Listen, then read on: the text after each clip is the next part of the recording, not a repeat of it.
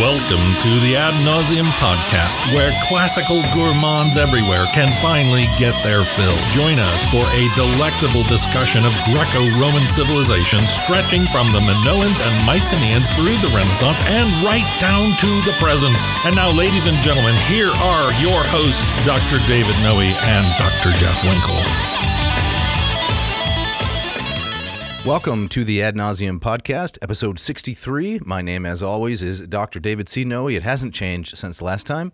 And I'm here in the vomitorium on an autumnal Saturday afternoon with my good friend and co host, Dr. Jeffrey T. Winkle. How are you, Jeff? I'm feeling good, although I would say it's more wintry than autumnal. Did You would see- say did- Did wintry? you see that snow out there? Yes. Yeah. It's like it's uh, Zeus is throwing snow cones all over the landscape. It's no good. It's no good. It's too early for me. It's snow good. That's right. It is snow good. But my boys are out there this morning. They made uh, uh, they before it melted. Right. They made giant uh, snowballs, and they were all into it. They were excited. so- Yeah, yeah. My children wanted to do that too. My child, anyway. Yeah. So we could say there's a kind of slush all over the world tonight. there is exactly. but I'm feeling good. Yes. And I'm ready to dig into this very interesting topic. We Yeah, got today. and today, today is your birthday. it is. I, I, I didn't want to say anything. Okay, but I had to. Okay, yes. So Mishka can insert a little birthday music here for our fabulous co-host. yes, thank you. Yeah. I Happy knew- birthday. Thank you very much. Right, it will not be my birthday when this airs. No, but- no, but But uh, that I mean this is this is how low it's gotten. At. What am I doing my birthday? I'm recording this podcast. Ah, podcasting. Felicissimum Natale. Happy birthday. Happiest of gracias. birthdays. So we got a shout out. We do. Yes, and uh, let me get this one started. This goes to a Mr. George R. McClarty, New York City, born and raised. And he says, I'd like a shout out and something to be read. This is new. Yes. Yeah. Mm-hmm. Uh, he's he's uh, blazing a new path. He says, "Why the classics? Because it appeals to that secret depth of the human soul, where shadows of other worlds and other lives pass like the shadows of nameless and soundless ships." Did no? Did George write that? I don't think so. He said borrowed from Vladimir Nabokov. Oh. Okay. All right. All right. And he says, and uh, he says, Our muses are perished, withered are our laurels, ruined is our Parnassus. The woods are all become mute, the valleys and mountains for sorrow are grown deaf. Nymphs or satyrs are found no more among the woods, the shepherds have lost their song. Which is from Jacopo Sanazzano, the epilogue to Arcadia. Okay. That's very. That's very sad. It's beautiful. It is beautiful. And we have to thank George because he did some of the show prep this week. I appreciate Yeah, that. here you go. Read this. Right. There's a show. That's a show. We could just end it right here. So I'm, I'm I'm taking that he, he sees our podcast perhaps as, as a an answer to this this this this, con- this dirge here, right? um, uh, yeah, something along those lines. to awaken the woods once again. Right. What what's less than an answer? What's not as um, definitive or impressive as an answer? A whimper, maybe. A whimper. This is a whimper in response. A whimper. A whimpering response. Yes. Okay. Instead of the curse, instead of cursing the darkness by some matches, I think Yes. that's the It is phrase. better to light a single candle than to curse the dark. right. Yeah. So that's what we're doing. I guess the cursing of the darkness comes after the break. That's right. Segment two or three. yes. All right. So Jeff, what are we giving the listener today? Well, apparently we are going to teach people or show people how to be a Latin guru. Yes, I think so. Yeah. You think this is doable? I don't know. Uh, Okay. In one hour? Probably not. Probably not. But we'd like to trace out some of the steps that they could take to go from uh, a grammatical knowledge and only grammatical or deductive knowledge of the language to a more active knowledge Mm-hmm. and a more useful knowledge, you might say. Sounds great. Yeah. Now, I don't uh, bill myself as a guru or uh, Svenjali, I think it's pronounced. Svenjali. Svenjali. yeah, I'm more of a Sven irascible, you might say. Ex- Right, exactly. Uh, But I have learned some things over the years. Yes, you have. I can attest to that. Right. And uh, I've been blessed to know some of the best Latin speakers in the world, either as close friends or at least acquaintances.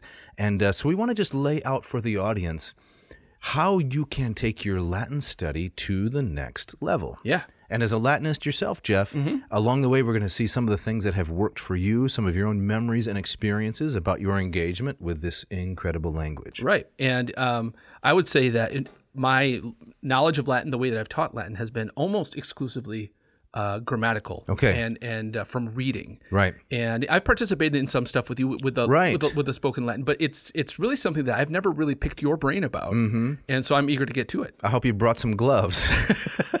so it doesn't get messy. Oh, it's going to be a mess. Absolutely.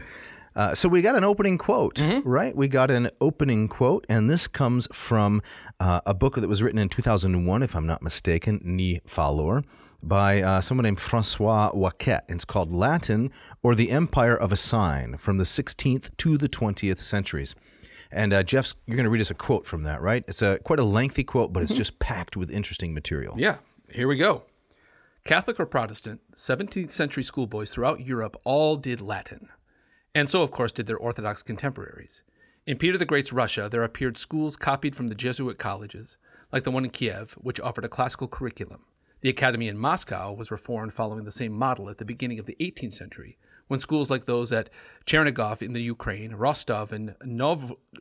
Sorry. That's a tough one. I was I wasn't prepared for all this Russian. Novgorod. Novgorod were also established. By 1750, there were 26 colleges in the Russian Empire offering an education based on a Latin curriculum. Latin was not only the daily bread of collegians in Europe, but in the New World as well. The school system established in the American colonies was modeled on what was done in England. The first transatlantic secondary school to be founded, the Boston Latin School, derived its pedagogic approach from the English grammar schools in ancient languages, Latin to the fore. Formed the, su- it formed the essence of the education given there. Right. All- so let, yeah, if we could please. just pause there Yeah. and interact with that a little bit. It's surprising, surprising how successful and popular Latin was in uh, Russia. That, That's brand new to Right. me. Yeah. Right. That's crazy. Yep. So maybe if we have any listeners in Kiev or Novgorod, Rostov, these places, I've never been to Russia. Have you? I have not. I would really, really like to visit. That would be fascinating. Yes, Right. a great fan of uh, Russian literature, which I can only read in English translation. Right. But they were studying Latin. And the first school, of course, here in uh, the New World, as Waquette calls it, was the Boston Latin School, which is probably still in existence. Yeah. I would imagine and so. hopefully still teaches Latin. Have you read this book, by the way? I have. Yeah. Cover to cover. I mean, just this quote, I- it, it sounds fascinating. I loved it, absorbed every word. Now, since that time, I have spoken to some other um, students of the history of the Latin language. They have a lot to criticize about this book. Says that it is, uh, they say that it is uh, uh, guilty of some severe misunderstandings in places, a misreading of the evidence, and so forth. I don't really feel uh, adequate to judge on that. I haven't done the research myself. We should maybe devote a future episode just to the book. But uh, for me, I learned a tremendous amount from it. One of the little anecdotes before uh, you continue on to this great quote is that in some places where speaking in Latin, speaking in Latin was uh, obligatory for the students of the schools. If you spoke a word of the vulgar tongue while you were there, you had to put on a hat that was shaped like a donkey, and you had to wear it around for the rest of the day. really? You were the designated asanas. My God. So th- that's even worse than the dunce cap sitting in the corner. Oh, it's much worse. you had to wear it around. You had to wear it around the whole day. You had to peer out from donkey eyes because you had transgressed. You were speaking a vulgar tongue, not Latin. wow. Now, you know, shame is probably not a very compassionate motivation. Let's just be honest. But it can be very effective. Hmm. And in some cases, it was. You've never gone to those lengths, though, in your own classroom. though. I have not. I have donkey been head. tempted. I've told the story, uh, but I've never done it. So- Yeah. All right, let me pick it up. Um, all these children who started on Latin very young, sometimes even when learning to read, had to absorb and churn out truly stupefying volumes of Latin over the period of their schooling. And the task was every bit as grueling in the English grammar schools as in the Jesuit colleges of Catholic Europe. Sir Simons de Ways claimed that a pupil at Bury St. Edmunds in the early 17th century, uh, he had composed more than 2,800 Latin and Greek verses. William Lilly recalled that as a schoolboy in Ashby de la Zouche, he could make extempora verses on any theme, all kinds of verses, hexameter, pentameter, plalukiacs, iambics, sapphics, etc. A century later, a Turin youth called Vittorio Alfieri complete, competed with a college friend in the recitation of Latin verses. To his great shame, he was regularly beaten by his rival, who could recite up to 600 lines of Virgil's Georgics at a time without getting a syllable wrong. While I couldn't even do 400, and not as well either. What a loser. What a loser! Only Not- 400? Not even 400 lines. Um, Crested around 370, and that's it. That's it, exactly. Get this guy fitted for a donkey hat. yeah. I know the first couple lines of the first Georgic, Tictaritu Patilai Rikaban Subtegminifagi. Uh, that's about it. yeah. And that's not even a Georgic. No. That's, actually, that's an eclogue. No, I. Yeah. That's an eclogue. all the elements of memorization that were part of my my Mm-hmm. schooling in Latin and Greek, I have almost Uh, permanently flushed from my memory. Why did you do that, Wingo? I don't know. It just, it just happened. Yes, it happens, right. So we're just- gonna we're gonna talk later uh, a little bit about the value of memorization when it comes to appropriating Latin. Yeah. and uh, talk a little bit about that. But it's difficult for sure. Right. Uh, just a little bit more here. Many other performances with numbers of this sort could be quoted, but they would no more be no more eloquent than the astonished uh, reaction of little John Waldegrave, age seven, on his arrival at Eton. He judged it a very odd place, full of boys and Latin. Poor little John Waldegrave. Drop him off at Eton, Oh, right? Uh, Right. his you know mom pushes him out of the carriage. Right here's your bologna sandwich. Run in there and start to study. And he says, uh, "So odd, full of boys and Latin. that's it." Everywhere. That's great. Yeah. So we're going to talk today, uh, for the listeners' sake, about some ways to develop a quotidian, that is a daily, a quotidian Latin vocabulary. So we're going to talk about my experience uh, moving from the you know the grammatical based knowledge to hopefully a more active and uh, trying to learn how to speak Latin. Share some tips about the joys and the pitfalls. And Jeff, we're going to rely a little bit later in the episode on uh, the Duck Book, right? The Duck Book, yes, the first thousand words in Latin, right? Right. Right. And uh, this is written by uh, Heather Amory uh, with illustrations by Stephen Cartwright. Now, as an illustrator yourself, Mm-hmm. uh, the listener may not know this, but Dr. Winkle in a previous life was a syndicated cartoonist. Well, y- yes. I you mean, were syndicated? very, very briefly. what, what counts as syndication? Well- in more than one newspaper at the same time, I right? suppose, right? It was kind of a uh, trial deal, briefly syndicated. It was an online thing. So it, anybody conjuring up images of like Calvin and Hobbes in their heads, nothing like that. So, wh- who were your characters, though? Um, my my Now, character. don't don't get all uh, mm, humble braggy My, now. my character, my character, Okay. was a um, was a kind of an advice columnist by the name of Ed Fargle. Ed Fargle. Yes, and he, all right? he answered questions that people had sent in, but he a- answered them in the most absurd and unhelpful fashion. okay. right. Do you have an example? Um, not off the top of my head. Okay. If you went through, if you dug, if the listener wants to dig through some like dusty internet archives, you could probably Right. find them out. F A R G L E. Yes. right. Okay. Ed Fargle, and people would ask him questions. Yes. And he would give really bad, bad answers, answers, and then bad I, advice. and then I would illustrate as the cartoon, right. Uh, something to kind of extend the joke. right. Yep. So, as an experienced syndicated uh, cartoonist like yourself, what do you think of Cartwright's illustrations for this book, First Thousand Words in Latin? Um, and what they actually reminded me a lot of uh, is of Richard Scarry. Did you grow, did you Oh, yeah, grow up the with him? great big schoolhouse. Yeah, I, you know, cars and trucks and things that go. that yes, kind of and stuff. there's a worm. What's his name? lowly worm. Lowly. Yeah. Right, and it, but it's a similar kind of. Can you cons- tell by the tone of my voice? Yeah, you- you not all that impressed. you didn't like it? I, okay, I like the illustrations, but what I find in so many children's books, no plot. Right. There, No there- plot. There was no plot in Richard Scarry. There Yeah. was, I mean, a lot of things happening in Busy Town. Right. Right. as the name implies. Right. yeah, exactly. But I mean, it's a similar kind of conceit. Whereas in this book, you know, you look for the duck, right? Okay. Oh, The hidden duck. You had to look for Gold Bug in Richard Scarry. really? Yes, he's hidden on every page. Oh, I didn't know that. Yeah. Mm-hmm. Maybe maybe knowing about Goldbug now.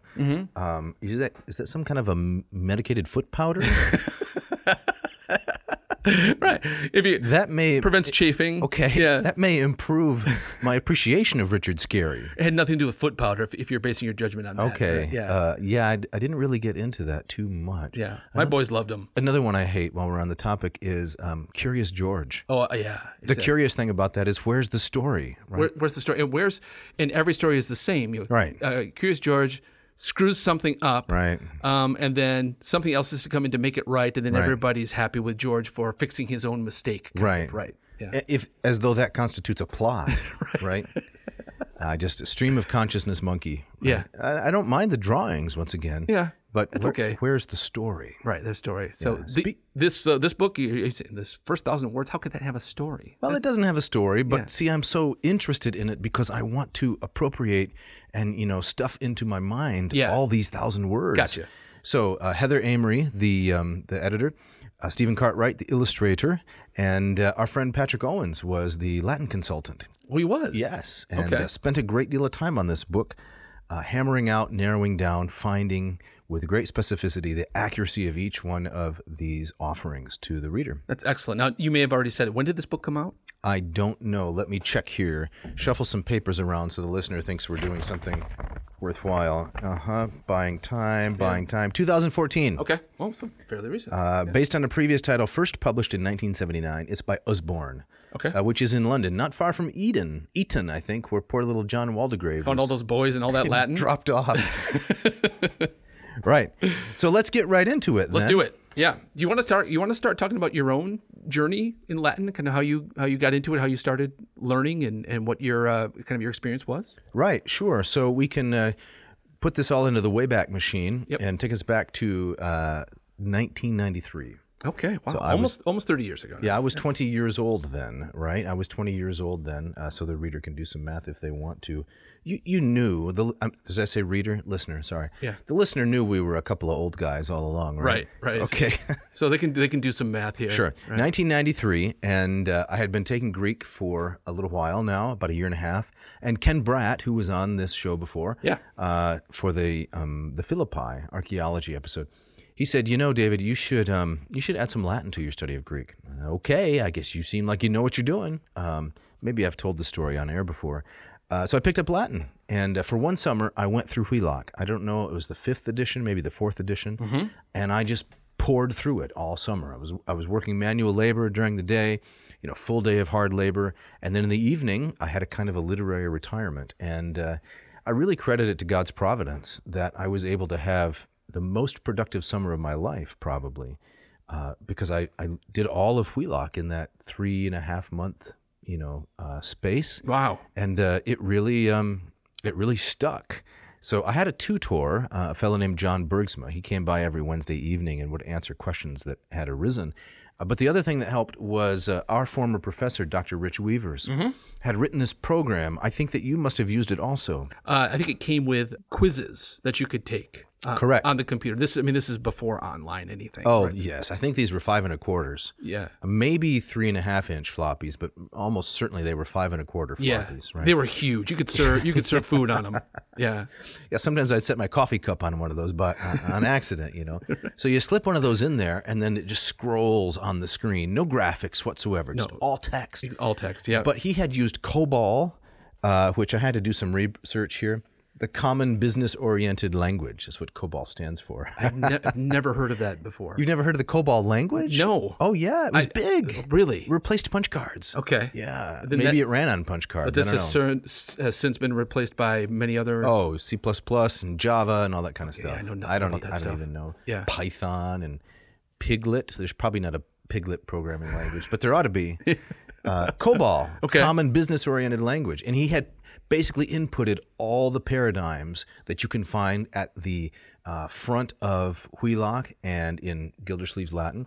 And I went through thousands, tens of thousands of iterations, you know, of learning do das dot, damas dot is dot, uh, kiwis, kiwis, uh, kiwi, kiwim, kiwe, and so forth. Right. Mara, Maris, etc. And just tens of thousands of iterations. So by the end of the summer, just because of this kind of brute effort, I had a pretty comprehensive knowledge of the forms of the language. And then did you then and uh, just um in terms of the classes that you took, Right. did you do test into like a higher level or? I did. Okay. I did. And looking back, the tests were easier than if if Ken Bratt's listening. that it- maybe turn this part off. The tests were easier than the kind I give now. I give more demanding tests than the ones I took then. Yeah. But I scored really high. Okay. Like a 98 I- and a 99. Oh, wow. And I had never done that well on anything. You Okay. know, I was a strong B plus student in everything. It wasn't hard for me to do pretty well That was so. That must have been a huge confidence boost. tremendous right. i think i grew three inches that summer after i took that test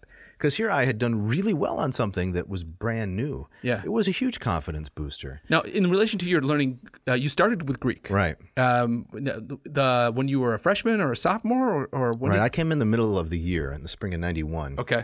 in the you you were still kicking around calvin then, I was. 'cause your uh, today's your birthday you're a little superannuated but you were still there I was. Yeah, and so then the fall of '92 is when I started Greek. So I had done about th- two two and a half semesters of Greek Okay. before starting in on Latin. So Gotcha. same kind of thing though, right?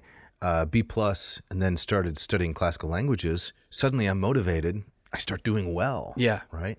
And great teachers, of course. I, I mean, I don't deserve really any credit for this, but um, it was it was wonderful, and I, I just took to the Latin. Then I got dropped into a Virgil class. I got dropped into you know, medieval Latin, those kinds of things. Right, right, right, right. Now, Dave, you mentioned some of the texts that you that you read, and we sh- Right. share them in common, like um, uh, the Far Virgil. I remember that, Yes. one, or, or others. I mean, were there ones that you remember saying, "Ah, I, this was really helpful. I like this," or "I didn't Right. like it." I liked the far Virgil, although now in, in hindsight, once again, I think it's too helpful. There's too much on the It page. glosses almost every word. And, you know, it was a great benefit to me. And apparently, there's some kind of a syndrome. My son was telling me about this a while ago. I can't remember the name of it, but it's the syndrome whereby once you become an expert in something, you go really deep on something that's very small. Mm-hmm. You forget what it was like not to know very much about it. That's very true. So you accidentally uh, exaggerate other people's ability to approach it. yes, So that could be happening with me a little bit. yes. In other words, I think that that far page is stuffed with information too much. Let Virgil speak for himself. Right, right, right, right. But but it's only after all of that study that maybe I can see it. you know? Yeah, exactly. I remember really liking that text as well. Um, in particular, the the, the purple hardcover. Yes. uh, that I really I liked enjoyed. that too, and I liked the fact that it was cloth. Yeah, It seemed like a valuable book I did. I, do you still have yours? somewhere. Sorry, I got mine. It got pretty beaten up. Yeah. Yes, I think right now I would I would agree with you. Too much on the page Right. there, but it did it allowed me to really focus more on kind of the um, the music of the language. right. And and you- not so much manic flipping Correct. to the back or in a dictionary. Right. And so I I liked that. I And- did too. and I- Gave some speed, some rapidity to the work. Right. And I think it's one of the reasons that I, I still love Virgil. Oh yeah. Yeah. How can you not love Virgil, frankly? But another really memorable event in my acquisition of Latin was that we were reading a, a survey course. This was um, a second, well, it would have been a second year course. It was my, I think, it was my first actual semester in a classroom. You know, after the independent study. Yeah. But it was uh, selections from Roman history. I, I can't remember the author of the book. Uh, I can remember the color. It was gray. Do you remember this With one? the with the red writing. the on it. red letters Yes. on the front, and they were in a kind of Trajan inscription sort of font. Oh yes, I, I can see it, but, Yes. but I couldn't tell you the author. Right. And the really nice thing about it is that, unlike the far text, I don't think there were any helps on the page. There were some in the back, and then George Harris, whom we've talked about before, Mm-hmm. uh, of blessed memory, Beata Memoriae, was a booming voice. Yeah. And a, a, an Ontario hockey player, farm boy, really incredible guy. Yeah. He would add in and provide all of the missing material. That's right. That's right. Yep. I Again- took- took that same class. Right. Yep. And so I was prepping something which uh, until just last night when prepping this episode, I thought was from the historian Livy. So I've kept this phrase in my memory since 1993, fall of 93, and it is the ablative absolute orta seditiona. So orta seditiona. So seditio is as the English derivative implies, sedition, mutiny, disagreement. And orta is from orior, oriri, to rise up. So s- a sedition having arisen. Yes, that's right. So when mutiny broke out, something like that. Right. And I was prepping for this test, and I was prepping all night, and I had learned it really, really well. And I went in the next day for the test, and as often happens with Latin teachers, you assign, say, 30 items, but then you only test on 10. Yeah. So the idea is the student needs to learn all of it, but then you don't actually test them on all of it because it's not possible. And so we got to the part of the the phrase, which I have since learned is not Livy at all. It's Tacitus, Anal, uh, Annales, Book 12, Section 54, if you're interested. And uh, this phrase, Orta Seditiona, was left off the test because it was one of the parts removed. And I remembered it. So I actually wrote it in on the test You hoping for some extra credit? yeah, I wrote it in on the test and translated it. And then later, Dr. Harris said, You know, why did you put that in there? And I said, Well, because I remembered it and I didn't want it to go to waste. A, a small victory, but for me, really meaningful. yeah, so, and when when you explained that to to to George Harris, did he kind of you know tip the cap and say, "Well done, sir"? Uh, No, I think he gave me one of his gentlemanly harumphs. I remember them well. Yeah, a very a very lovely man, good natured. But you know, he had seen a couple thousand undergrads by that point. I was not going to impress him with that. But Gotcha. Yeah. uh, and I wasn't really trying to, maybe a little. But, the fact that you remembered Yes. it, and, uh, it was a sweet victory. yeah.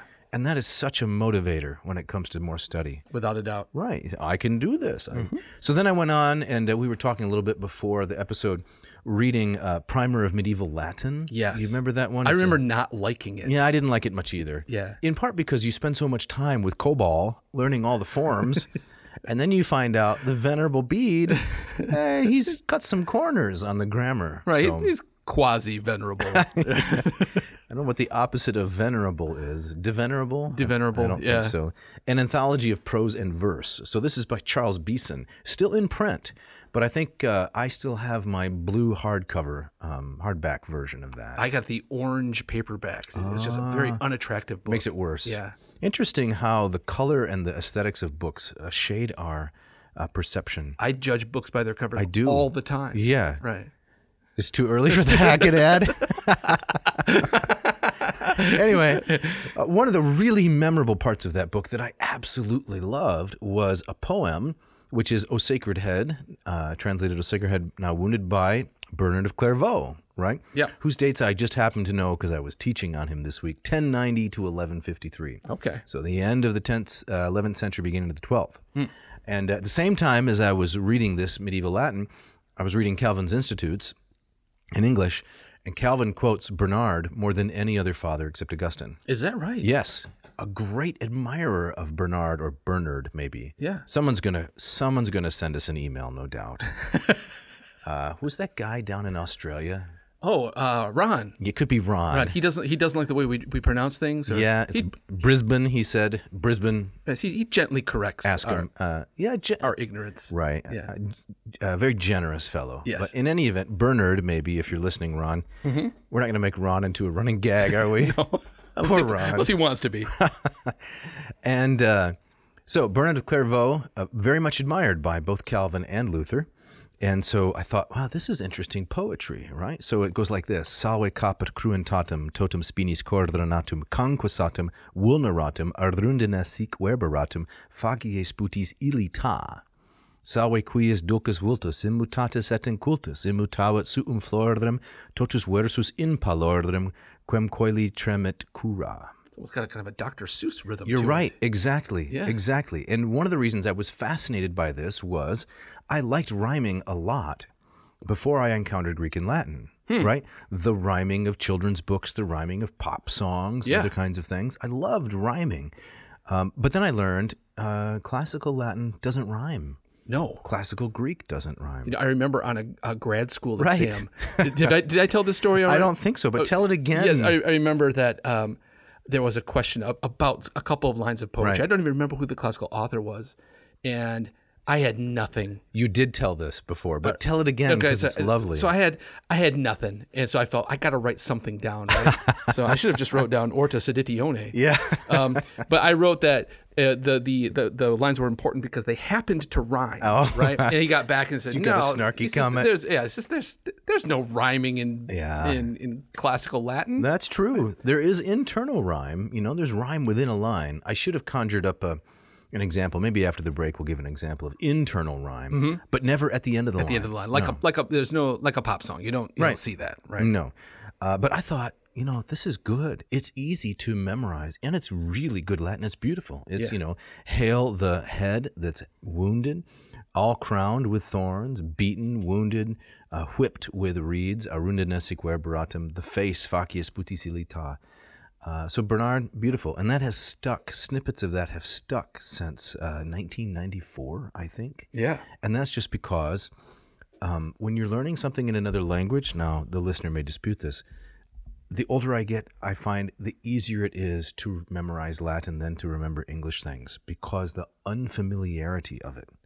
Right? We get so much English, if you're an English speaker, whatever your native language is, you get so much of that. Something in another language has an unfamiliarity to it. So it's tacky, it sticks. Interesting. So yeah. it may be a little harder to get in, uh, but once you get it in, it's there with a kind of permanence. That's interesting. I think that goes against what I think m- most conventional wisdom would say. You know, the older you get, um, right. you, you learning a, li- a new language is uh, forget about it. right. Yeah. I don't think that's right. That's int- that's really I interesting. I, don't like think that. that's right. Yeah. So then we move on to grad school. But first, Jeff, Yes. let's hear a little bit about uh, your experience. You started Latin Yes. a lot earlier than I did. It did. I, I did. I started, yeah, we it was offered in my high school. Okay. Uh, where it is no longer offered at my at my high school. so this is the cursing the darkness. This is the bit of the cursing of the darkness. Okay. Mm. It, it the program there died with my when my Latin teacher retired. Um, but uh, I had a great teacher. His name was Chuck Ostindi. He loved Latin.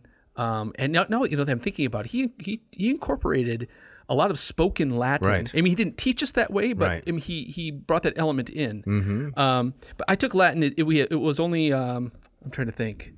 It was only it was offered for two years, and so I took it as a junior and a senior in high school hmm with Dan Voetberg. with Dan Voetberg. Exactly, a, a recent shout out. Right. Um, and I mean the other offerings. I mean, you could take at my high school. You could take Spanish, of course. They had French and German, and then also Latin.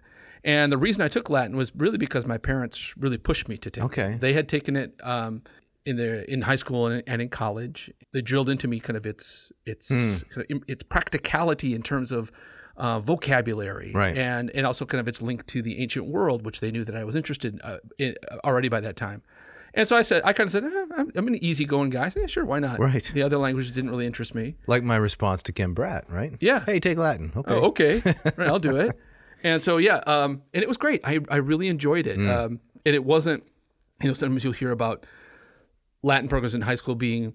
80% toga parties and 20% language. It was not. It yeah, was I, I got to go finish that thought, but I got an anecdote on that. So, no, I, uh, just to say that um, my teacher, Mr. Ostindi, he really um, he really drilled, drilled the grammar, Mm-hmm. and um, I felt like I would I, I learned Latin very well in those two years. And what kinds of things did you read before my anecdote? Um, you know, I was I think we did. It was not Ecce Romani. Okay. But it was a it was a text very much like that. Right. I just remember it was filled with lots of of you know semi disturbing off putting pictures. Right. Richard Scary kind It of. was kind of kind of just scary.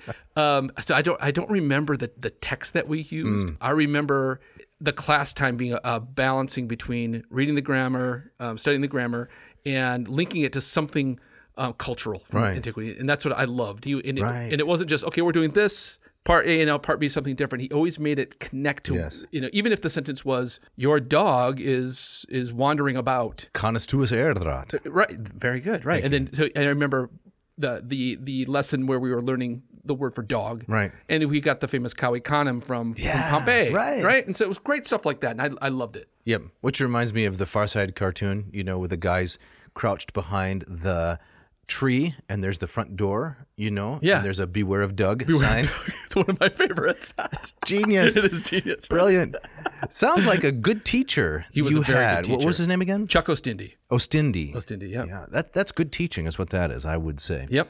Now the anecdote. Now this is not personal, but it's something I read. It's uh, it's got to be a kind of a whopper, and that is um, many of the schools you talk about grammar instruction, language, but seventy percent toga parties and so forth. Um, the Latin word for a cudgel, right, a a knobbed stick, Yes. is fustus. Fustus. F U S T I S, fustus. That's one of the words you can use for something with which to beat a person. Baculum is another one, Mm-hmm. right?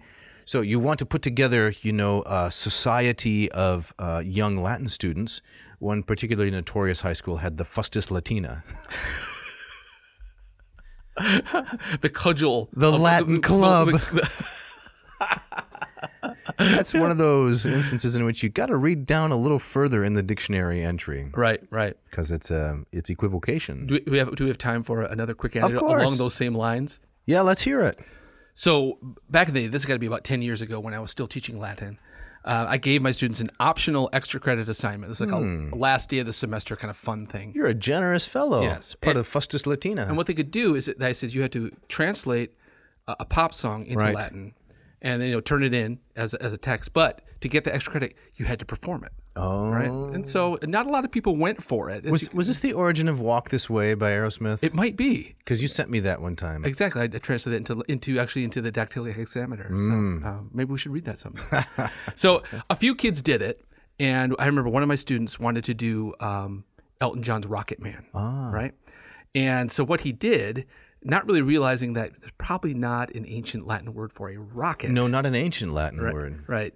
But he um, he didn't search for like a Neo Latin. He went to. Are you familiar with William Whitaker's words? Yes, I am. So, uh, a search engine by which you can search for words, you know, from English to Latin or from Latin to English. And he typed into English to Latin. He typed in the word rocket, and what he got was a, I believe it was rucetta uh, as a, a first declension noun, Uh, R U C H E T T A, Okay. which translated to rocket. Not realizing that rocket Oh, it's a vegetable. it's arugula. so he came in and he uh, sang and performed uh, Weir Ruketai.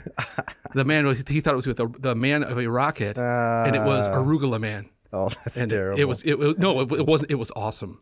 It was fa- it was fabulous. you liked it. I did. I enjoyed it very very much. Yep. But uh, but exactly, he should uh, again a, a, uh, he should have dug a little deeper. So I'm, I'm on pages 20 and 21 of our book, right? The first thousand words of Latin, Yeah. the, the Amory book. Yeah yeah. And uh, the heading is the category, the genus is itinera, Ah right? Journeys. And I'm looking at uh, orbitae, which are train tracks, curdris tractorius, a train. I'm looking at gubernator, the conductor, hamaxosticus mercatus, which Hmm. is a freight train, a helicopterum, which you can guess what that means, right? But I am not finding rocket. probably because it's not just a general way of that most people travel. Perhaps Maybe that's why yeah. it's not in the category. So, of, yeah. uh, Jeff Bezos and William Shatner, you know, exactly. Yeah. notwithstanding. yeah yeah yeah yeah. Right. Yeah. Machina mentum, machina mentum, an engine. Lots of good Nice. words in there. Nice. That's a great. That's a great anecdote. Arugula man. Arugula Man. All right, Jeff. Well, I think we should leave it there for now and uh, pay the bills. Sounds good.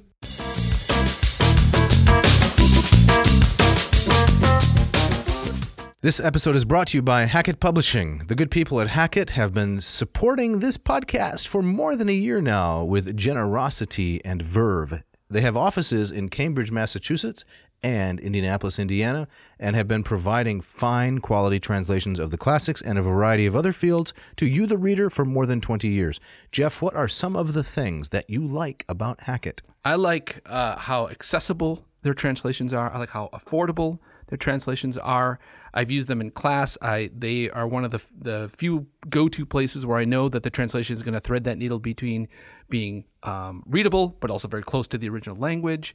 Uh, I look their their catalog is huge. Right. you can find all kinds of interesting stuff there, not just in the classics, but in, No. in all, all corners of the humanities. Right. So we have a pretty narrow expertise, right, Mm-hmm. in the classics. Try to go deep in that. But there's a whole world out there of interesting things to read. Yeah. Hackett, I'm looking at their website now. They have a, a new resource on Muslim sources of the Crusader period. So I got a question this week from a former student who was asking me about uh, some of the Muslim influences on Thomas Aquinas Hmm. and uh, the authors who you know were uh, translating and interpreting uh, Aristotle, the Arabic authors, Right. who brought back some of this material. The Crusaders brought it back from the East, and uh, so here's maybe a perfect book to answer some of those questions.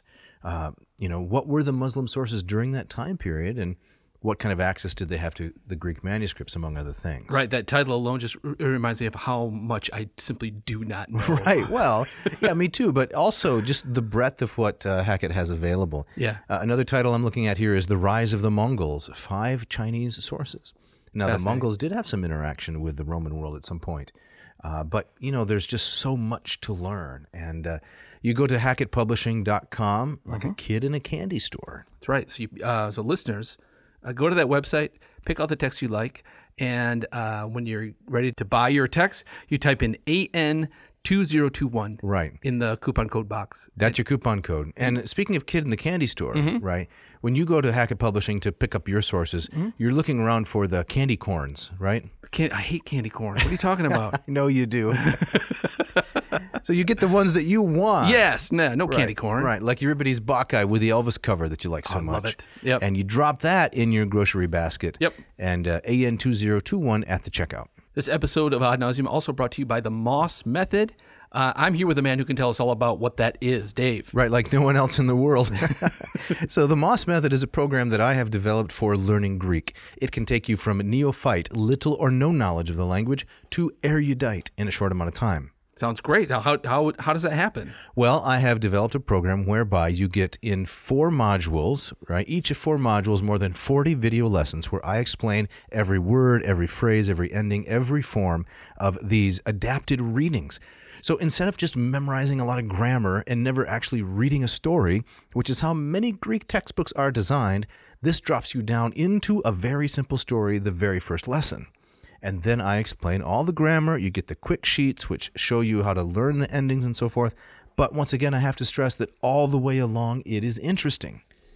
interesting stories to read. Sounds great. Now I I got this text from you. It said something like "blah fry monsai." What Right. What does that What does that mean? Well, we're running our Black Friday Monday Cyber. Oh. I don't notice the Black Friday Monsai Yeah. special, whereby you can enroll in uh, the Moss Method Module One or Two with a fifteen percent discount off the sticker price. And this is going to start on Saturday, November twenty, which is a week from today. Coming up. and we're going to run it for ten days. So for ten days, you can say, "I want to study Greek in the." New year, for example, I want to do it with Dr. Noe. I want to read a fun text. I want to be able to participate in the Friday office hours over Zoom with Dr. Noe. Uh, this last Friday, just uh, yesterday, actually, as it turns out, we had people from all over the world coming together to study Greek. We looked at a little New Testament. We looked at some Xenophon. It was a, it was a great time. So go to mossmethod.com and then come along with us to learn some Greek. This episode is also brought to you by Racial Coffee. No, wh- what? Wait, who's that? Is that- Do I have a new co-host now, or what's going on? no, that's that. That would be my daughter. Oh, okay. Yeah, she's. She, you haven't noticed her in the vomitorium I today. just I just noticed just now. well, Yeah. why don't you ask her what she thinks about racial coffee? Uh, uh, Sophie, what do you what do you think about ratio? Uh, I think it's very good. Uh, you- do you drink a, a nice cup every morning? No, not every morning. I have tried it before. It's but you've good. se- you've seen the beautiful machine your your dad has there on the counter, right? Oh, yes, it's very nice. yeah, yeah, excellent. Sits right there at the end of the counter. Yeah. I don't have to tell her to clean it, right? That's not her job. No, of course not. And let's let's be honest, the ratio hardly needs any cleaning. No, it's a it is it's a it's a work of art. It is. I've got the six, you've got the eight. Right. So I love my machine. It's Yes. it's sleek, it's beautiful. Can you say a few words about the process of uh, how is the coffee made? Because this is an important part of the ratio experience. Right. So you get you get it all set up with your grounds and, and you, you fill the water tank and you hit the button, the lights start to, to shine and it, you first you get the bloom Mm-hmm. The stage. bloom and that's where all the nasty gases are expelled into the biosphere. into the biosphere. And then there's the brew stage. Right. Yes, where the water is, is poured over the grounds. it's really hot water. Very hot. Zero to 200 degrees Fahrenheit in 20 seconds, Yes. something like that. very impressive. Powerful machine. And then the- when it, on my machine, the lights blink three Right. times, it's ready to go. Yes. So the little LED that tracks you from bloom to brew to ready. That's right. It's a bloom with a brew. It is a bloom with a brew. So you don't need to go and get some mass brewduced coffee at- No. at, some banery, beagly barnery, No. something. There's no point to do It doesn't taste good. No. And you don't need to buy one of those twenty dollars uh, Dak and Blecker, uh, something like the that. scorch patters. Yes, Yeah. exactly, with the brackish tang and so forth. Terrible. That's not going to make good coffee. No. Now, what about the price, Jeff? It's not cheap. It is right? not cheap, Yeah, right. we call it attainable. But do you think it's a good value? I think it's a very good value. Okay. I, kn- I, I know my machine is going to be there in my kitchen for a very long time. Right. Right. It might be passed down to my children Right. and their children. It's an Yes. heirloom. Right. So, if you want to participate in the Ratio Coffee Experience, dear listener, please go to RatioCoffee.com. correct ratio coffee.com. Uh, Mark Helweg has said that the response to this coupon has been overwhelming. Yes. We are so grateful to all of you who are supporting this program and scoring some great coffee. There's a coffee a coffee coupon code, There right? is a ANCO. ANCO. There you simple. have it. Check Yep. it out.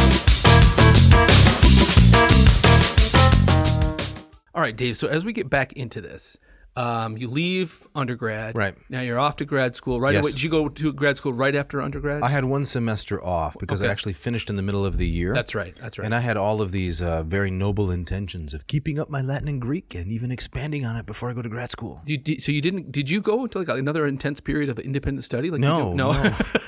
I barely touched the Greek and Latin for six or seven months, frankly. yeah. Well, I mean, you're you're done with undergrad. I mean, you're, you're kind of everybody's a little bit burned out. Sure, sure, but I was also uh, f- terrified of going to grad school and being embarrassed for the ignoramus I felt I was at the time. I see. I see. Because when I entered the University of Iowa in the fall of 95, I had done about eight or nine semesters of Greek, so a large amount of Greek. yep. but I had only done two and a half semesters of Latin. Uh, Okay. I was not very um, accomplished as a Latinist at all. And when you went, were you thinking, well, I've had more Greek, so I'm going to kind of follow a, a kind of a Hellenist path? or- no. no. I just got dropped down in the classes that were assigned to be uh, assigned to me by my advisor. Yeah. a wonderful fellow. So Okay. So how, so how did that go? I mean, how was it? right, How was it different? how was it brutal. similar? It was brutal. grueling. Okay. Mm-hmm. I'm sure you had a similar thing. I had the Latin uh, rapid readings course a- Oh. at the time. So uh, Professor Rob Ketterer was teaching uh, rapid readings in Latin. It meant five days per week. And uh, we were supposed to read something like, uh, I don't know, 150 pages of Latin each night. Wow. Starting with, you know, the pre archaic inscriptions, the lapis niger and so forth, and stretching all the way down in the second semester to um, Augustine of Hippo, right? Yeah. So the whole thing, and you got to read tons of this material. So the very first night, you know, I stayed up all night, literally, my first all nighter to try to get some, it was e- either Terence or Plautus, something like that. And Yeah. I didn't make hardly a dent. It was just, I was going so slowly. And I, you know, showed up the next day, dreary, bleary eyed, and what am I doing? Yeah. And uh, the professor, uh, Ketterer, he says that, you know, why do you look like, uh, you know, you're about to die or something? I said, well, because I stayed up all night to get all this read. And he said, well, you don't have to do that. And he said, "What was I supposed to do?" right. I, yeah. I don't assign 200 pages expecting you to finish them all.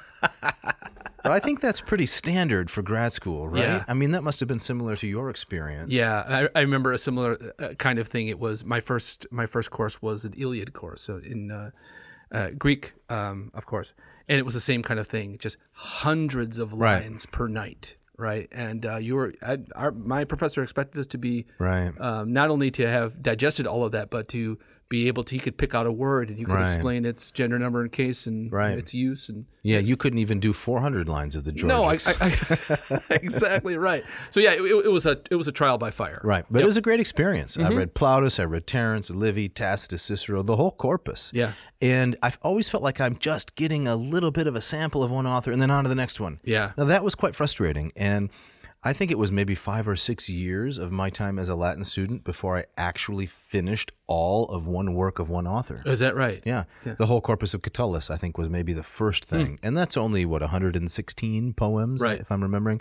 Uh, the second work was I read all of the first Catilinarian, and then all of the second, then all of the third, and so forth. Uh, but it wasn't until a couple of years after grad school that I finished the whole of the Aeneid. And, Oh, uh, wow. that was a, a big deal for me. That you know? is, yeah. Um, So I started to, you know, expand my knowledge, but I also got to teach at the same time, and I'm still teaching very much the grammar translation method.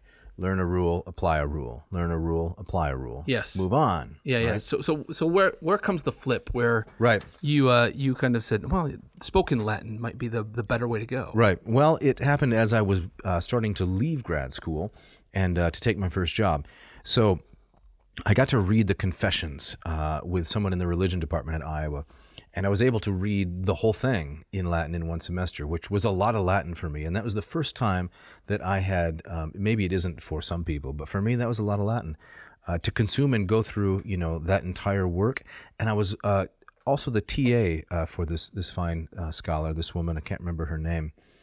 Um, and we used the Knudsvig text, which uh, is published by the University of Michigan, has a purple cover Yeah, I know it's it. not one of the more popular Latin textbooks, and on the whole, I didn't enjoy it a lot. But one thing I learned from it, which was essential, was to try to think about the sentences as communication and not as puzzles. Ah, Right.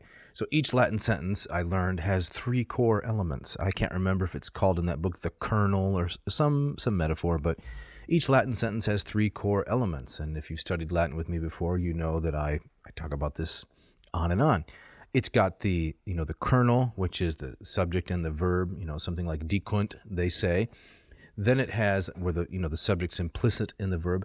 Then it has either adverbial modification, right? Lente decunt, they speak slowly, or it's got adjectival modification, right? Uh, weary, the men, right? A weary bony, good men speak slowly. Weary uh, bony, lente decunt, something like that. So that threefold identification, right? The core or the kernel of the sentence, adverbial modification, adjectival modification. I've used that a thousand times okay. uh, since that time. I learned that from that book and began to think about Latin as a means of communication, not as a sophisticated puzzle for me to solve. No, this the professor that you did this with. Um, uh, were you getting that from her as well, or was it just this the book was kind of teaching you? Well, the book was teaching me, Yeah. honestly. So th- she was a good professor. I, I really am appreciative of her work. but she was not. You, um, you're not using No. a spoken method. No, no, Okay, no, not okay, at all, okay. not at all. But I was beginning to to think, okay, Latin is a means of communication. Mm-hmm. It's not just a puzzle. Even though I like solving puzzles, right? Yeah. Enigmata, and that was uh, that was good. So then I began teaching, and then in 2005, right? So in 2005, now I have uh, three children of my own. And I wanted to teach them Latin, you know, ex pueritia, right, or ex uh, ab infantia, from the very earliest stages, Yes. right? And so I have to think, well, you know, I can't just drop them onto Cicero. I got to teach them a lot of quotidian vocabulary Right. so that they can have an experience that this is an actual language. So I start studying. I start learning the word for fork, fuscinula, and spoon, cochlear, and, uh, you know, nose and ears and all that kind of stuff. Yeah. And then I get to go to the Conventiculum Lexingtoniense uh, in 2005 with Terence Tunberg, and uh, I met uh, David Morgan, Beati Memoriae, and some other really fine spoken Latinists. And now I have a model or a goal. that particular uh, conference, did you just kind of stumble on that, or you were thinking, okay, there's people out there doing Right. spoken Latin, uh, you were aspiring to that, Right. Um, like when you were putting together this vocabulary for your kids, Right. Had you like loo- looked and said, oh, there are people doing spoken Yes. Latin? Okay, you had done. I okay. started to search. I started to realize, uh, well, you know, when you when you start out learning a language, you know nothing, right? Mm-hmm. Then you make it past the first hurdle, and you think, yeah, I'm getting pretty good at this. In fact, now I'm better than you know anyone who doesn't know it. Just from Right. small. But then the more you learn, the more you realize, wow, my knowledge is really deficient. Yes. And so there was a stage there, you know, 2003, 2005, when I started to realize, yeah, I may be the expert in any given classroom, and, and I may be the expert uh, compared to a few other persons. But in terms of the language, do I really know it? Yeah. Resounding no. Yeah. Right. Right. And so I just have to, I have to find better teachers. you know? Right. So that's been my um, trajectory ever since. I want to find people who know it much better than I do so I can learn. Right. Have you heard that, that famous uh, anecdote about Wilamowitz, the great uh, you know, German scholar in the 19th century, where he somebody asked him about his knowledge of Greek, Right.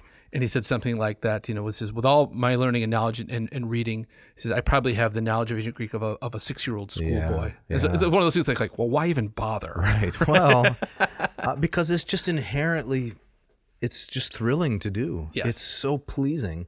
And you get access to all these great minds of the past. You Exactly, know? uh, unfiltered, unadulterated, directly. But that can be a really crushing realization, you know? And I've had several of those throughout my time as a student of Latin. Crushing realizations. Yes. yeah. uh, One, I, I had very carefully uh, tried to teach my children, you know, the names of different vegetables and so forth. And um, so you got kai pie, onions, allium, garlic, oppium, celery. Did you throw arugula in there? No arugula. and then the word for peas, right? Peas. Because you're always trying to get your kids to eat peas. Yes. right? And uh, after many years of studying and teaching them all this stuff, turns out I had been using the form wrong. It only occurs in the plural, pisa. Pizza. It doesn't occur in the singular. Okay. So All right. now maybe it doesn't seem like a big deal. As I'm telling you the story, you know, Did it help your children eat peas? uh, probably not. Yeah. but you want to teach them things that are accurate. Yeah. Right. uh, Right, right, right. I gotcha. Mm-hmm. Children are very impressionable. It's that. It's in in Platonic terms, it's the soft wax of the mind. It takes impressions easily. You don't want to put the wrong thing on there because it's going to be stuck Yes. practically forever. Yes. Exactly. So I go to the Conventiculum in 2005. I go back in 2009, you know, and I'm, I'm still uh, learning how to speak Latin. So um, you and I are working on a project. We are. Right. I'm very excited about it. Yes, it's called, uh, the working title is Farrago, right? Mm-hmm. A hodgepodge. 2,501 uh, original Latin sentences, right? And these were the ones that you wrote for your children. That's right. Yes. 2,501, and they're just very quotidian, lots of everyday vocab. And uh, you're doing the illustrations for I am, this I'm work. very excited about it. Yeah, Right. It's been a while my, uh, t- the, since I've done some good cartooning. So right, This is some going to be fun. syndicated work. Now, so how, how long did that take you to write 2,500 plus?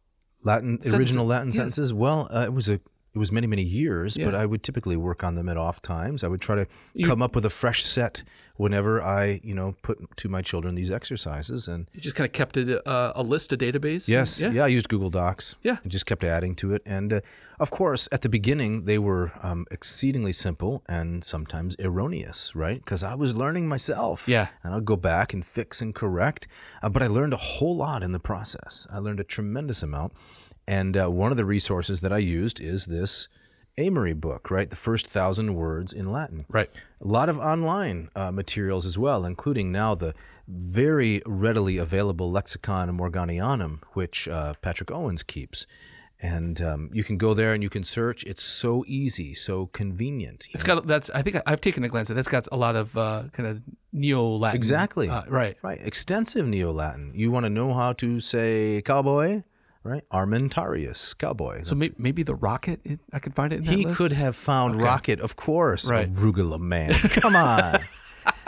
but you put all this stuff together and you know you write these sentences and then you know, people get to use them so that they can they can actually learn Latin. And then I just tried whenever I had the opportunity, you know, to speak Latin. And uh, I'm still not very good at it, I would say, but I, I get to know personally some of the best speakers in the world. I've been remember when we went to uh, Rome in 2016? I do. We went and visited the Vivarium Novum. Yes, And fascinating. We got a fantastic, friendly reception from uh, Luigi Mirali Aloysius Yes. and uh, all the students who are studying Latin there, right? Right. And uh, our Calvin students, they absolutely loved it. They were did. riveted by it. And it wasn't just the free food. No, right? I mean the vast majority of our students that went with us didn't know No. any Latin, No, but they right. found it fascinating. Right. And we listened to a fairly long, brilliant lecture by uh, Luigi, if I'm not mistaken. I- I remember About that. Cicero. And I was thinking, okay, this is going to get a little dry maybe for some of the kids, but no, they were by and large riveted because this uh, undoes, you know, the falsehood that Latin is not a language. It's it's not useful for communication. Yeah, but and the songs and the food definitely helped. Oh, absolutely.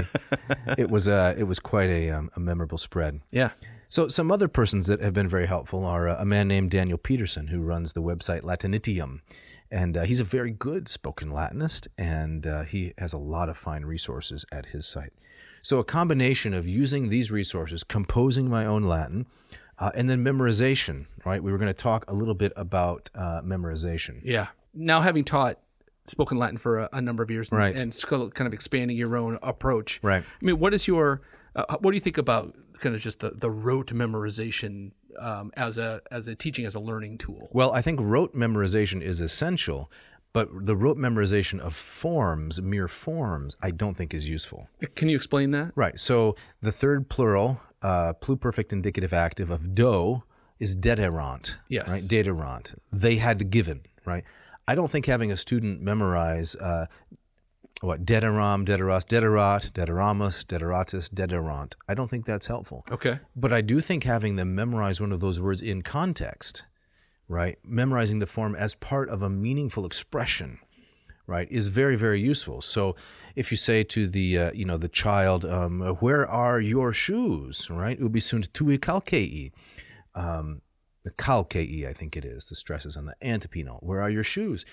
Then the child can respond with something, or any learner doesn't have to be a child, which cements the form of the pluperfect. You know, you can say something like Nescio said, I don't know, but Nescio said parentes mei, but my parents, uh, eos mihi dederant.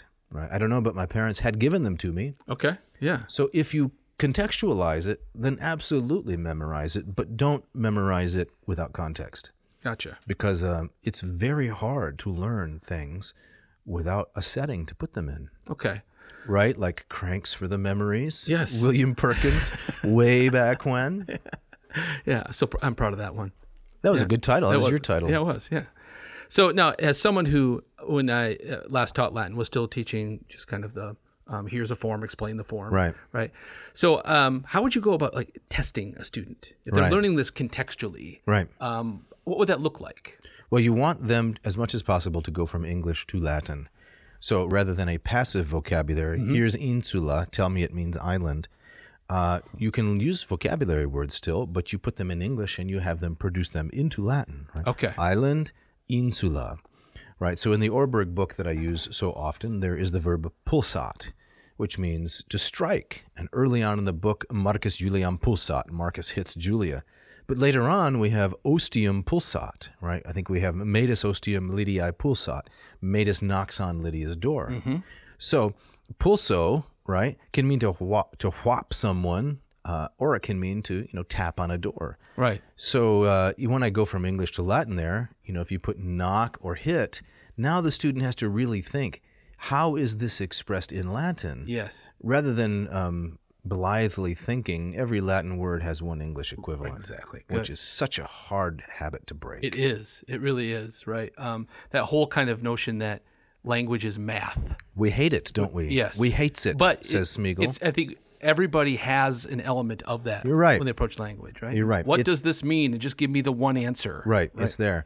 So I think the memorization is essential. Put as much Latin into your brain as you can Mm-hmm. and keep it there and start with things you already know, right? So I have my students memorize and I have memorized uh, the Symbolum Apostolicum Quod Vocant, right? The Apostles' Creed. I memorize uh, the Lord's Prayer, Oratio Dominica, memorize Psalm 117, Laudate Jehovah omnes gentes, Yes. etc uh, Psalm 100, but also memorable phrases, right? Like this one from Phaedrus that I'm having my students learn now. Uh, I may have even learned this from Wheelock. I don't know. Homo doctus in se divitius habet. Uh, the learned individual has internal wealth. Right? Homo doctus in se divitius habet. That's a very good one. Yeah. Uh, or this great phrase from uh, Cicero's Brutus. Uh, ni- this is a good one for Latin students, particular in particular to remember, which is uh, nihil est enim uh, simul et inventum et perfectum. Nothing is at the same time discovered and made complete or made perfect. Ah, yeah. So you got to have tremendous patience when you're learning things Right. because you're not going to m- master it immediately. Right. Poetry, maybe not 400 lines of the Georgics, but the first 11 lines of the Aeneid, you know, golden. Right. And uh, the first four lines of Ovid, uh, throw in a little bit of Cicero. The more Latin you can get into your head, the better. But it's it's a good reminder that it just the, the notion of well for any language Right. that you're going to do your four semesters to get your requirement, you're not going to really you- No. you're not going to be fluent in, in really anything. No. right? And frankly, it's it's not a worthwhile activity. Right. So I'm no longer in the academy anymore. Mm-hmm. Uh, but arguments that everyone should study a foreign language, maybe, but only if they're studying it for the right reason. yeah, And the right reason is not to fulfill a requirement or to do it at a low level for four semesters and then say, yeah, I had to take Spanish in college. I Right. had to take German. That's pointless. yeah, yeah, yeah, yeah. Take it because it's worthwhile in and of itself. You want to do it. Right. Otherwise, do something better with your time. Right. That, I mean, my I think about my best teachers were the ones that uh, you know out of the classroom I wanted to to track down and search out things that, that took me beyond what we were doing in class. Correct. Right. You know, to, to kind of create a uh, to instill a kind of curiosity. Right. And if you really want to learn a language, you have to have that. That's right. Or it's not going to happen. That's right. Well, Jeff, uh, I think we're kind of up against it. Are we already? Yeah, This has and been we- so much fun. And we It- didn't even really get to the book. the, the, wh- which we said at the beginning we were going to. You know, we mentioned it repeatedly, but we Oh, man. didn't really examine it. I would just like to point out that the first section of the book is domus. Almost the Dumb house. Things in the house. We've got words like linteum, which is a towel. We've got stragulum, stragulum, a mat. Armarium, where you place your clothes, right? The vestibulum. You can probably guess what that means. The vestibulum. The vestibulum. The, the the little room. yeah, the, the lobby, the, f- Okay. the foyer. The foyer. Yeah. So the vestibule, right? Yep. That's where you take off your clothing. Right? You Gotcha. throw off your clothing. They have these in the baths at Pompeii, the vestibulum. Got m- more common words like mensa, the table, scalae, the stairs. But I think we're going to have to leave the majority of this book for the next episode. So we got to we got to do a part two. It's going to be a part two. Sounds great. How to be a Latin guru or a Sven Jolly, part two. Uh, and then we're going to also have a lot of tips, right? A lot of tips about how to take this uh, quotidian vocabulary and incorporate it into your own daily routine. Excellent. Drawing from some of the insights of, again, Daniel Peterson, uh, Mike Fontaine, right, who was with us for uh, How to Tell a Joke Right. in Latin. He's done some good work on this. Again, I- you know, I just want to stress compared to the, the the guys and gals that know a lot about speaking Latin, I'm pretty low on the totem pole. But hopefully, together we can share some useful things with our listeners. That sounds great. I'm actually I'm I'm glad that we're that we get- ran out of time. You're glad we ran yeah, out of time. because this was this was this was kind of fun. You know, I had to admit when you proposed this episode, I thought, oh, this is this is great, and this is right up Dave's alley. Uh, okay, I've I been see out- how it goes. On your birthday, I, I but I've been out of the Latin game for a few years now, Mm-hmm. so I was I was a little just concerned of like what am I going to bring to this? Right. right. But this this has been great. It's good. well, you bring what you typically bring: good humor, Yes. great questions. Thank you. Thank A you. fine wardrobe. excellent. Thank you. That, that's an excellent birthday gift. for me. right. Yeah. So we got to wrap it up, don't we? We do. Okay. So let's um we got some people to thank. We got some people to thank. So Mishka, Mishka Fernando. who's our engineer. Yep. Um, who uh, takes out all the, the pops and the hisses and and, uh, The the Squarks squarks and, and the, the Bluckos. and the whips. right. Right. Um, the Scrum Screes. exactly. Makes us sound um, professional. Right. Uh, we got Scott Vinzen and Yes. and uh, who's the other guy? Ken Tamplin. Ken come Tamplin, of on. course. Right. The guy owns the internet with his Vocal Academy. Yes, for the great music that you hear Yeah, throughout. how to sing like Night Ranger, how to sing like Oh, man. Anthrax. He does it all. that man, that guy's got a voice. he does a six, seven octave, something like that. Unbelievable. And he, you can learn to sing that way. Mm-hmm. oh, you can. Yeah, check out his vocal academy. That's right. And Scott plays that blistering guitar. We need to thank Sophia Noe, right? Of course. Who helped out a little bit with today's ads. Yes, and, it's just kind of as a general bona fortuna in the in the room, right? Right. Yep. Yep. So, uh, any anyone else we need to thank here? I think that's I think that's about it. Those are about all. Well, we need to thank the listener. oh, those people. They're the elephants in the room, you might say. Elefanti inconclaviensunt. very nice. very Right. nice. We need to thank them for listening. Of and in- course. invite them to send their comments, their criticisms, their harshly worded rebukes Yep. to Jeff, At uh, ad nauseum.com. Don't forget the V in right? there. Or to Dave at adnauseum.com. and also, I would say uh, encourage the to the listener to leave a review. Yes, we would um, like that. on your the platform of your choice. Right. Uh, that that helps. Uh, I i- increase the listenership. And, right. And uh, share it with your friends if there's something in here, you know. Yep. uh, that, that they like, maybe they'd be interested in. You know, we want to keep the classics alive. Join us in cursing the darkness is Absolutely. what we would say. exactly. So we're Yeah. going to continue this in a part two. Yeah, next week Next we got week. part two coming up. And Dave, you have our gustatory parting shot, I believe. I do, and uh, I really like this one. This is from a man that I admire greatly. Uh, his name is George Washington Carver, Hmm. an American um, postbellum uh, scientist, and uh, this is from his work, "How to Grow the Peanut."